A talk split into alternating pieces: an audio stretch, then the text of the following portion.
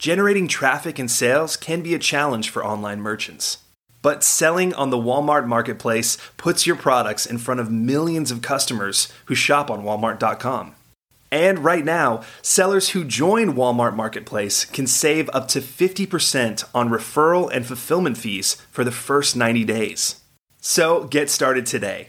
Head over to marketplace.walmart.com/savings.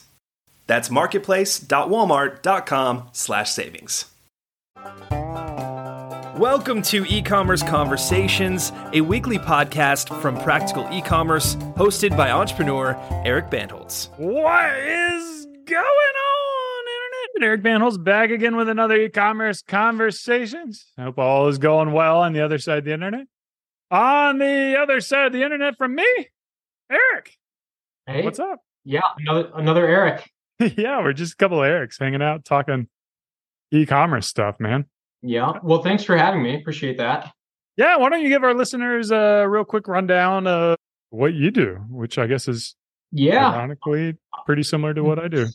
similar niche here. Yeah. So got started back in 2014. Basically, I knew my entire life I've wanted to have a business of my own, but until I was, you know, 30 or something, I didn't even know what that was exactly. So I've always been interested in making building things.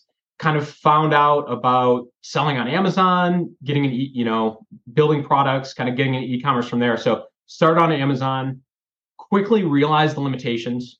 You know, I'm coming from a product background, like I like building and making things. Like that's my, I feel like my core interest. So the e-commerce marketing stuff was a complete learning curve for me. So, you know, early on, probably I'd call it 2015, 2016, started, you know, dipping my toe into, okay, we're launching our own websites. We're, you know, trying to figure out, well, what do you do to get traffic? And I think that's like one of those fun questions that, you know, we talk about a lot, right? But yeah, that's, I mean, that's a really broad history to be a little more specific. Our core brand is called Brio. We make grooming tools for men, namely our, our beard trimmer and the, the toothbrush have been some pretty popular items over the years. Recently, we did spin out our oral care line onto its own brand. We found that people were, I don't want to say confused, but in terms of messaging and content we were creating for different channels, we got to a point where it just made a lot of sense to keep all of the oral care related content, information, everything in one spot. And then, you know, all the trimming, grooming, men's related stuff in another. There was just too much crossover there of kind of the content we were creating to kind of keep those two brands together. And, and Um, that that other so- brand, Ollie, right? Yes. Yep. Yeah. Ollie's oral care. So Ollie actually started out as a kind of a subscription based teeth whitening strip. And that was, it was uh, just that product. We acquired that brand from someone else and then rolled all of our toothbrush stuff into it. Um, since then, we've developed our own toothpaste and then made kind of some other products, floss, floss picks, continued to develop the toothbrush, more brush heads, stuff like that. So yeah, two kind of different realms, but you know, I think with e-commerce, it's a lot of the same lessons, and a lot of times something you learn over here can be, you know, applied elsewhere. So I, I, I want to, you know, give our listeners a little bit of background. I've known Eric probably for it's got to be like seven or eight years now, and I feel like when you started Brio, like the brand for Brio was pretty lost. Like I don't know if you had that clear, concise like grooming tools for men, like because you had some products for women, you had the toothbrushes. It was just kind of like it almost felt like an Amazon company where it's like, here's a product that Amazon's not selling and I can grab it and then just kind of piece together. At what point did you decide that it makes sense to like lean into a certain niche? Were you seeing like dramatically higher sales for like the men's products versus the women's products or walk me through that time period? Yeah, so you're exactly right. And I think when I first started in e-commerce, like I've always loved the idea of building a brand. I think it's fun. I think it's cool to like kind of fuss over, you know, all, all of the things that people touch and see and whatnot, everything that that is a brand. And I, so I've always wanted to do that, but I completely agree with what you just said in that I don't think I had a clear vision from the beginning of necessarily what I was doing or what that might become. So I think the easy answer is well, and and also let me just say this: it's still a journey, right? I mean, we were just talking internally the other day about website redesign, and then you know that kind of sparked the conversation of like, okay, how can we focus a little bit more? How can we make you know our mission a little bit more clear, like what it is that we do? You know, got some feedback on some things that are on our website that probably don't resonate very well with people. So it is by no means done. it is like it is a constant process. I'm sure you probably feel the same. So, you know, I there wasn't an exact date to answer your question of like, hey, I figured it out. I feel like I'm still trying to figure it out. It's just more or less as we go forward, the picture starts to become more clear.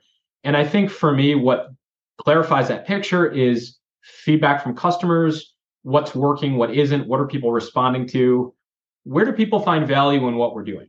you know that's kind of like the easiest way to to break it down and i think as e-commerce people it's easy to do the things that you want to do or that you think are right or best. But the, you know the more i learn about that the more i find out that i'm wrong with kind of like maybe what i want isn't necessarily what is resonating really well.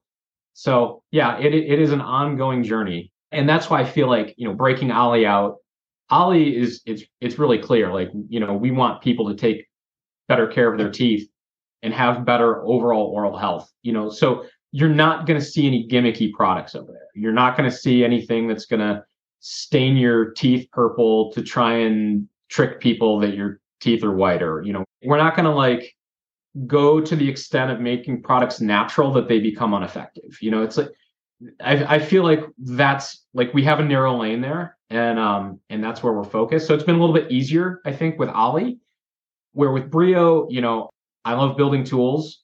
So that's kind of where our focus is. I think we have a lot of room to improve and grow with trimmers. I've got some samples I am messing with to kind of create like a new version of kind of what I think we're missing in the market right now. And yeah, just kind of constantly testing and iterating. I think that's my approach. So uh, I want to get a, a little bit deeper picture. Is, is it just you or do you have any partners? Running this? So I do have some partners, but they're not really involved in the business. Um, okay. Basically, my my brothers, you know, early on, it was kind of helpful to have some like resource sharing between their company and me. But from really early on, though, they, you know, they've always had other things. They've always been involved in other businesses, so it's it's not like they needed something to do. But uh, no, I, I've kind of been alone, which has its ups and downs, right? I mean, I think there's a lot of times it's it would be great to kind of have a co-founder to lean on or ask questions to or just kind of go through the experience with you. The flip side of that is you know uh, if everything that's good or bad i blame myself. So it's that makes it really easy. Yeah. Well the reason i ask is because you went through an acquisition which i would say is kind of almost uh, more of a strategic acquisition where it aligns with a product you're currently offering. I'm familiar with uh, the person who sold it to you because uh, they've also been on the the show in the past. But I was curious, like, what is your mindset that went on during that period where you had the opportunity to to acquire Ollie? You know, like, were you just because uh, to me that seems like that would be a quite a big decision, like bringing on a new company. I don't know if you had to like get debt for that or finance it or like how you made that deal work where you could essentially build up two separate brands. Yeah, so uh, good question. It wasn't a massive deal. We were able to, to pay for it. But I think for me, when I look at that and when I look at things that I've created, I know the cost and the time to get to where Ollie was. So it's, you know, it's a matter of acceleration, right? It's like yeah. if I want to go in this direction and I can spend X dollars and it's going to get me two years ahead or three years ahead, then that's kind of how I you know do do analysis on that type of thing. And then it's like you know am i excited about the product line? Does it fit with what we're doing and, and can we grow it? And you know it, i think that's the short answer is like i really like the product. Like the white strips like that they that where we started it's a great product. It still is. I think in the time after the acquisition i definitely made some pretty big missteps of integrating not integrating not doing enough you know, if I could do it differently now, I would for sure. I wasted a lot of time with trying to upgrade our subscription software and it was a total failure. It it like broke our cart, and we like we spent our Tori, our director of operations, and I spent probably like six months like trying to get the software set up. And uh, and then when we launched, it was like, oh no, no, what have we done? so we've switched subscription platforms like a couple, like twice, okay, and we've lost massive amounts of subscribers every time we've switched. There's no good way around that. And then Ollie was on its own when we bought it. We merged it with Brio. Now it's on its own again. I was like, okay, well, would have been better not to do that. So yes, there's a lot I would do differently, but you know, wh- like where we are now, I still love it because I, I I feel like with the two brands, we have two separate problems. You like kind of find this in e-commerce. On the Brio side, we can acquire customers profitably and make that first profitable sale, right? But when you buy the Beardscape, you're not going to need a trimmer for many, many years.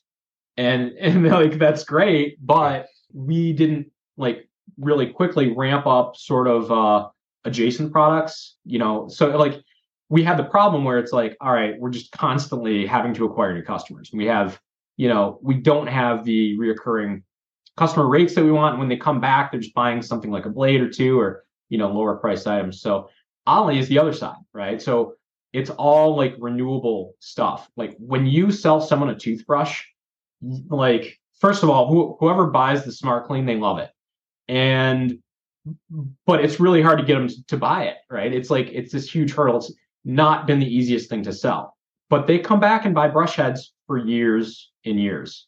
So you know, it, it's kind of like I like Ollie in that it's the other side of that Brio problem, you know. Do you feel like uh, the, the businesses are are similar size? How do you kind of like maintain the creative juices between two completely separate brands? Yeah, and that is the hardest thing.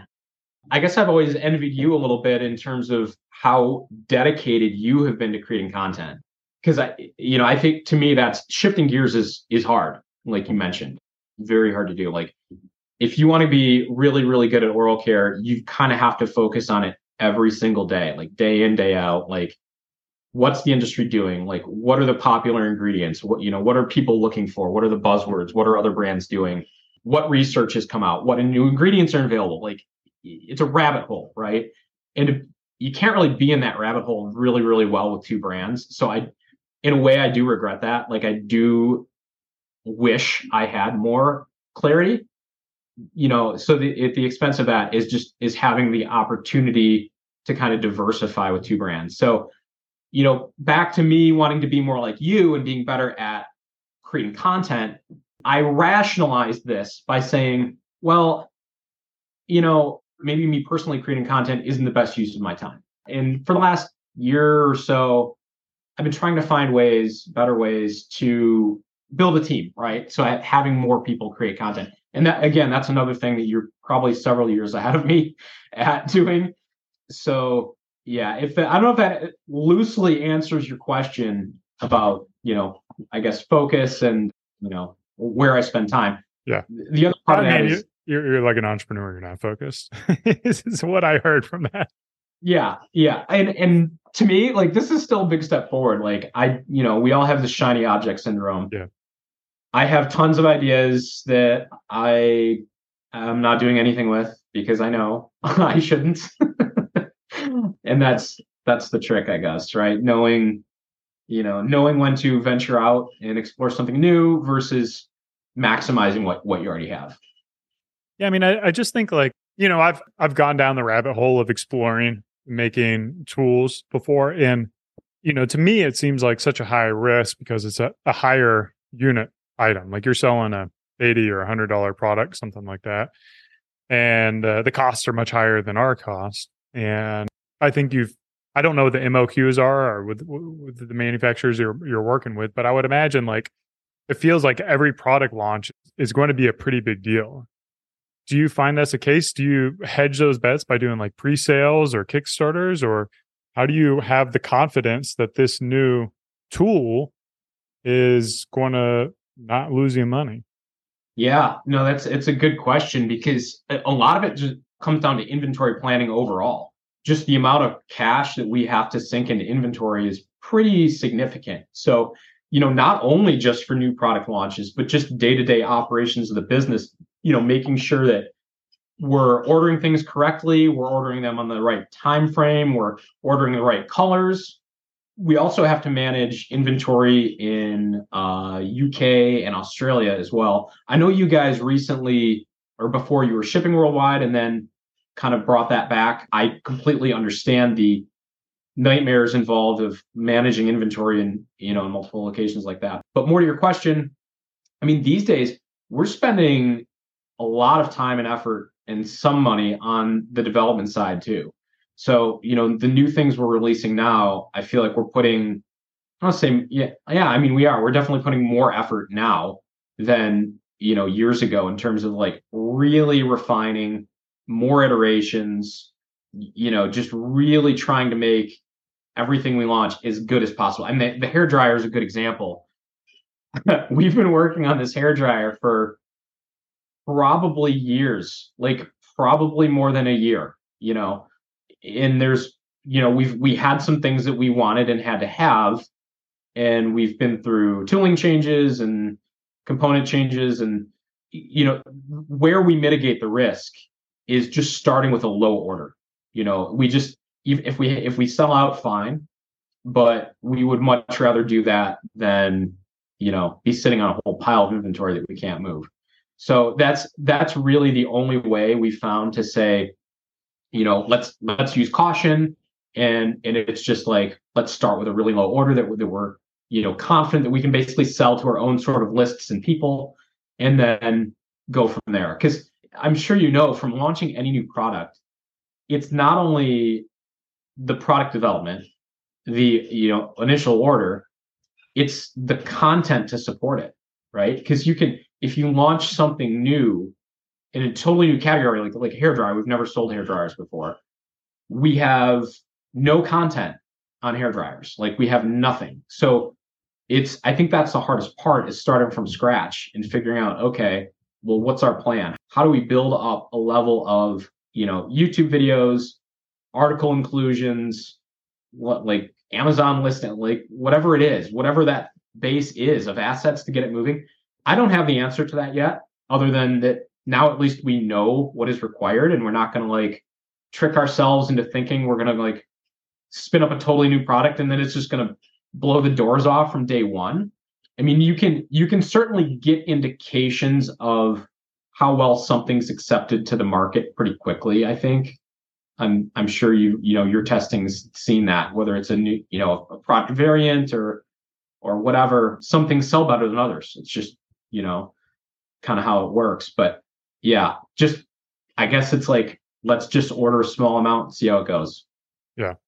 Do you ever feel like the MOQs from your manufacturers are are still beyond that or will you try to find a manufacturer that can hit the MOQs you're looking for? Because if you're talking about like tooling and molds and it's just like you know all those upfront costs don't pay out without the volume you know? So then you end up with a, a product that is godly expensive to produce and and like do you have the margins in it do you lose money on that first order just to to see if it works or you know do you still try to to price it in a way where it's profitable even at that higher moq yeah so i guess the way i've dealt with this is i've sort of been okay spending money on tooling because i I mean, and that's that's the hardest to justify, right? Because it is an upfront cost.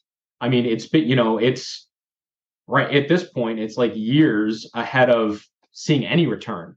So there's, I guess, the only thing that gives me this confidence is like, okay, well, traffic's steady, like we're getting people here, and we're, you know, we have that. Even if we get the hair dryer in and it's hard to sell, we can at least sell it hopefully at a slower rate that will you know make it eventually pay off i mean it is there's no way around it it is still a risk for sure but uh, there's also no chance to grow without taking some risks like this you know so i'm i guess i'm that's where i'm kind of seeing like all right if we really want to like you know hit a home run with something or even a solid double would be fine it's going to take a little bit of investment in tooling because you know, when you look at the landscape of products these days, there's so many things that are just really generic and really boring and don't stand out. And if you want to have that opportunity to have something kill it, I think that the table stakes are putting in that effort. You know, it is making the product that much better than the other version. And I think that's, I'm just kind of resigned to that and just kind of accept that for what it is. So you're in a, like a, an incredibly competitive market space with like players who have been around for hundreds of years. It seems like, you know, Philips and Norelco and literally hundreds. Yeah. Yeah. Like, how do you break into that? Like, how do you, like, from a consumer's perspective, I'd be like, ah, a trimmer's a trimmer, a trimmer. You know, what's the difference between the $100 one and the $14 one, other than like yeah. a rechargeable battery? It seems like, is that an, an objection that you're regularly running up against? Or, you know, like, how do you really stand out in that marketplace? Yeah, I mean it's a, it's a great question, and I think after you know after ten years at this, my perspective has definitely changed you know, the reason why we can do it is because the big brands have made really bad products in the last 15 years. And like not necessarily the high end ones, but like the you know, the $30 ones, the 20 to $50 trimmer from a major brand is not a very good product. And that's left the door open for us, you know, and like you could flip it around and look at it the other way and say like, look, if someone has a problem with their trimmer, they're going to get a hold of our customer service like right away. An email comes from me after every order. They can respond to that and, and I will answer their question. And you will never get that with a major company. Like it's not going to happen. So in some ways they can't compete with us, you know. And I think that's why we're taking a tiny slice of the market. It'd be great to have more, but that's, you know, that's what we have for now. I think, you know, as we move forward and continued like down this road of just only developing really awesome products that, you know, eventually we make a name for ourselves. Because more often than hearing, you know, how do you compete with the big guys, we hear, I wish I heard of you sooner. Or you guys need to do more advertising because I didn't know about you. I'd rather have it be that way personally, you know, because I did a little bit of a deep dive into Andis, which is one of the, you know, legacy trimmer brands of America. I mean, it's a really interesting story. They started in uh, Racine, Wisconsin about 100 years ago. There was a AC motor supply chain there basically. Like they're really good at making motors in that part of Wisconsin at that time. So a lot of companies that had like you know, consumer products that had motors in them were developed there. And for a while, I think they made great products. But at some point along the way, you know, the whole brand, I think, got suckered into this big box retail, you know, make me something that costs $20 thing. And then they did. And then 100 years later, they end up with a company that has zero vision. I mean, they know where they're going less than, you know, I did at Brio like a couple years ago. It's like, I can see how this happens. You know, it's it's really, you know, no one there seems to have any vision of like this is what we do, this is where we're going. And I I don't mean to pick on them. I just like I just happen to really dive into them and look at kind of what what the company's doing. I mean, they do have some trimmers that I like. They're really hard to find. You know, that like there's their website is it's really bad. You have to decide if you're an animal or a human before you join. um, but yeah, so uh, there basically the, the short answer is big companies have left gaping holes in the market that you know ecom brands like us can find and, and fill. Yeah. Do you find that you, your customers are split pretty evenly between your website and and amazon or is amazon still the leader for you guys? Wow. Yeah i could talk about that for a while so with amazon what i found like beyond a shadow of a doubt all of the sales we do on amazon are basically from our own marketing activity so we're it's changed over the years. You know, we went from 2014 100% Amazon to probably the peak was maybe uh, 2021 or 2022. We were probably like 65 ish or 70% our websites versus Amazon. It's kind of shifted back a little bit. What I found is like we're not getting any free sales there. Everyone that buys there came looking for us. So it's not like our listings are showing up you're doing a beard trimmer search and you're buying it. It's like they saw our product, they went did a branded search for it. So But what I found though is if we are not on Amazon, we lose that sale. So I know this is a hot topic for a lot of ecom companies. You know, do do Amazon? Do we not do it? I think my clear like findings here are so long as you are a company that doesn't have to be a subscription it's not like personalized goods where it's like you know printing things with people's name on it or you need to have 50,000 configurations to sell something because like there's unique things like that. If you're just a standard run of the mill consumer product you are absolutely leaving money on the table if you're not there. So i mean it's a huge pain in the butt to deal with there's a ton i hate about amazon we've had so much trouble in the past. They lose inventory, they deactivate listings, hackers take over our listings, change the photos, like you name it, it's gone wrong.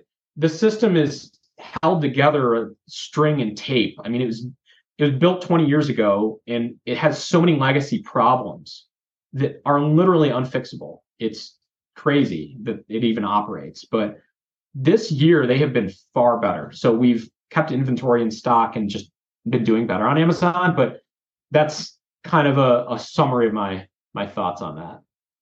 Yeah, and you do it for both brands or or just Brio? Yeah, so we just pretty recently got Ollie onto Amazon for the same reason. And I was just proven right again on that same theory. We had an Instagram reels from a couple creators that did really well. And I noticed how much traffic it drove to Amazon, like for those particular products. Like, so there's a, you know, an Instagram reel out there, it's content. It doesn't link to our website, it doesn't link anywhere, right? But people see it, and then it's like, well, what is the natural progression of where they go? And man, it's like a lot of them go right to Amazon. So, yeah, I think it's just kind of what you have to do right now. I want to dig into that a little bit more because you've you've talked about how you're not good at creating content, but where I do think you're good at is developing relationships with other creators and allowing them to leverage their expertise and audience to to bring awareness to your brand. Do you have a pretty thorough system for finding creators, you know, supplying products and then incentivizing them to talk about products? Not entirely. It's been hit and miss over the years. I mean, I definitely have, I always have people in this role. You know, if you're going to hire people, this is, I think this, for me, this is like one of the best things to have people do is, you know, be those sort of relationship managers between, you know, affiliates or influencers or PR, whatever, just, just like being that kind of voice of the brand to reach out, follow up, like, you know, coordinate all that stuff. So I think for me, I mean, depending on your marketing strategy as a whole, this is a great thing to outsource to have someone do. I mean, I get involved as much as I can. So the like the other part too that I'm really focusing in on this year is being way more careful with scripting and script writing.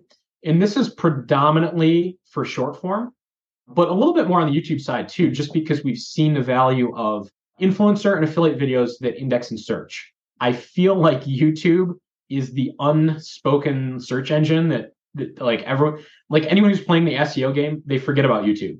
And it's a huge opportunity, I think, for a lot of brands. You know, if your product works well for showcasing on YouTube, because you can show up for search terms and be really persuasive in ways that you never could do on Google alone. So just a thought there. But is that um, paid or is yeah, that organic? It can be both. So, you know, when we reach out to creators, we kind of reach at all levels and then kind of, you know, look to them to say, you know, how do you best work with brands? You know, we're we're happy to do these affiliate deals. We can send you this product. You know, if they have money they they need or are requesting, totally willing to negotiate that too. I think recently we've been shying away from the super expensive creators because it just interjects a ton of risk. You know, when you're taking a giant chunk of money and then throwing that up as a bet, it's a lot harder. You know, I think it's for us, it's just been easier to work with smaller creators because I mean, a lot of times their videos can index and search as well. So, but yeah, scaling influencers is very hard. You know, there, I wish I had a, a quick answer. I, I don't think I do. Um, I think the table stakes for that is having a great product. I, you know, there's a lot of products I see being sold online where you couldn't give it to someone and have them pretend to be excited about talking about it online. You know, like a lot, like a lot of the drop ship type stuff. It's it's just like no one is ever going to be excited to talk about that. So yeah. that might not be a so you know, a way to go. Give give our listeners like a general feel for what a good influencer is. You said like the smaller ones. Are you talking about under a hundred thousand is what you're looking for, or above twenty thousand followers? Is it primarily Instagram, YouTube? I, I know you're on all the, the platforms, but like give me a quick little breakdown of what your team is looking for when they reach out to a creator to say, "Hey, we would love to send you some products." And yeah, so I think the most important thing for us, and probably for most people, is content niche. How well do they speak about, or what is their expertise in the in the realm that your your products are in? That to me has been the biggest differentiator in terms of conversion rate. And also the most important, like honestly, we almost ignore following because the effect of, of conversion rate or persuasiveness is so much more important. We've had videos with millions of views that don't sell anything.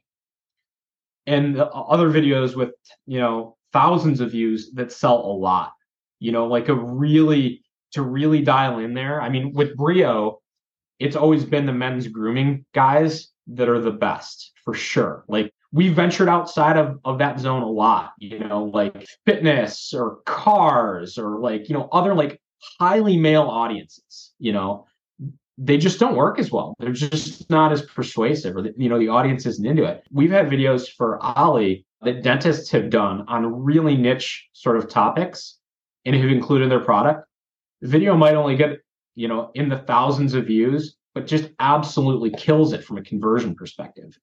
So for us, that's way more meaningful. Um, well, so I, I, guess my advice I give. How do uh, you? Uh, sorry, go ahead. Well, how do you like? since I'm in this niche, I know how small it is. There's like ten of us, whereas like women's beauty has hundreds. you know, so like which which is why, yeah, and so, that makes it hard to scale. Yeah, yeah, yeah. So like do you just resolve yourself to like knowing that I'm in this niche? I'm I'm really focused on the people who really care about grooming, who watch the content because otherwise, you know, it's just a bloodbath and, and it's not profitable. And then yeah. it's like my business can only be this size. Like, does that not bother you that, you know, maybe there is a ceiling to the potential for your brand? Yeah, so I think the way I've dealt with that because I absolutely have have sort of realized and internalized that for sure.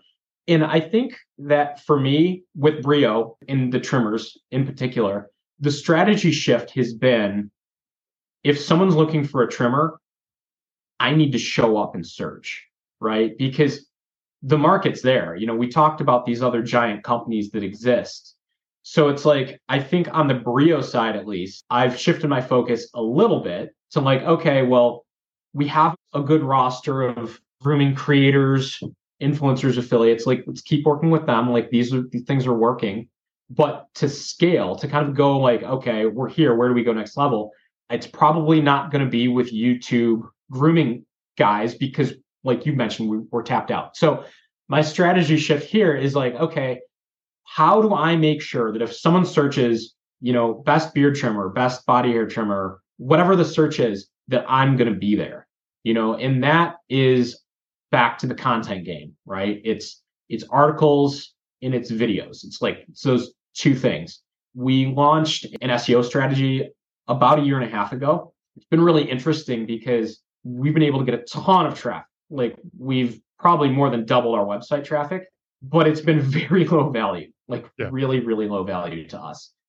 So I think it was like, in one way, it's like, okay, well, that's a fun learning experience. What can we do with it and where do we go from here? So, two ways we're kind of trying to fix that. You know, one is let's focus on content that's a little more close to home, a little closer to like a term trimmer purchase, for example. And, and then, second, on all these other articles, well, what can we do with those? How can we optimize those, change those, link to other content or whatever to keep people sort of in our funnel, within our content.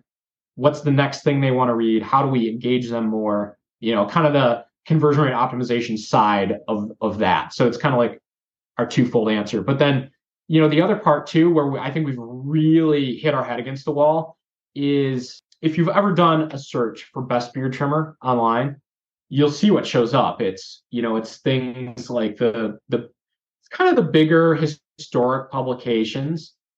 But the thing that just drives me crazy is they're all affiliate articles. Yeah. And no one who's written those articles has ever tried any of the trimmers. And it, it just it drives me nuts because I know what they're doing. I know the game. Yeah. Like they're there to get sales, right? And if they put a trimmer there that doesn't sell well, well then they lose. They, they have no incentive to do it. So in one way, I hate that that the internet works like that. On the other side, I'm trying to figure out how to make that work for me. You know, because it's like I'm not going to change the game. Like I'm not going to all of a sudden alert everyone in the world that like all of these affiliate articles are really bad and the recommendations are are poor. Like I, I think people are like slowly figuring that out for themselves. But to be brutally honest, I think that's why YouTube reviews work so well because people get so sick of hearing the ad messages from the big brands. They'll go to YouTube and say, I want to see someone holding these things, talking about them. Like that, that's something you can trust. So, you know, I guess that's kind of where I'm at. That makes sense. You'll sense. have to listen to my podcast episode with the batch guys because they've had to grow that way because they sell CBD products is through affiliate marketing. Mm-hmm. So that might be a, a worth a 30 minute listen. Where can people buy your trimmers yeah. or, or whiten their teeth? Where can they? Yeah. Oh, well, th- is this, is this my shameless plug? Yeah. this is, this is... Oh, thank you. No, I'm sorry. I'm a little slow today. Brio4life.com for the trimmers look for the Beardscape, probably the V2. That's our popular one. If you want to whiten your teeth, actually, let me take a step back. If you don't have a sonic toothbrush, highly recommend it. You can buy it, and three, four months later, if you don't like it, we will take it back full refund. That's how sure I am that you're going to love it. You can find that at olliesmile.com. So there you go. Shameless plug. So everyone listening, doesn't matter if you have a beard or no beard, doesn't matter if you're a dude or dudette you've got some products for them, and uh, maybe it'll make your uh, Christmas a little bit whiter. We'll have a white Christmas with white teeth. All right, guys. this has been Eric and Eric. Another e-commerce conversations. Hope you guys enjoyed it as much as I did. Cheers. Keep on growing.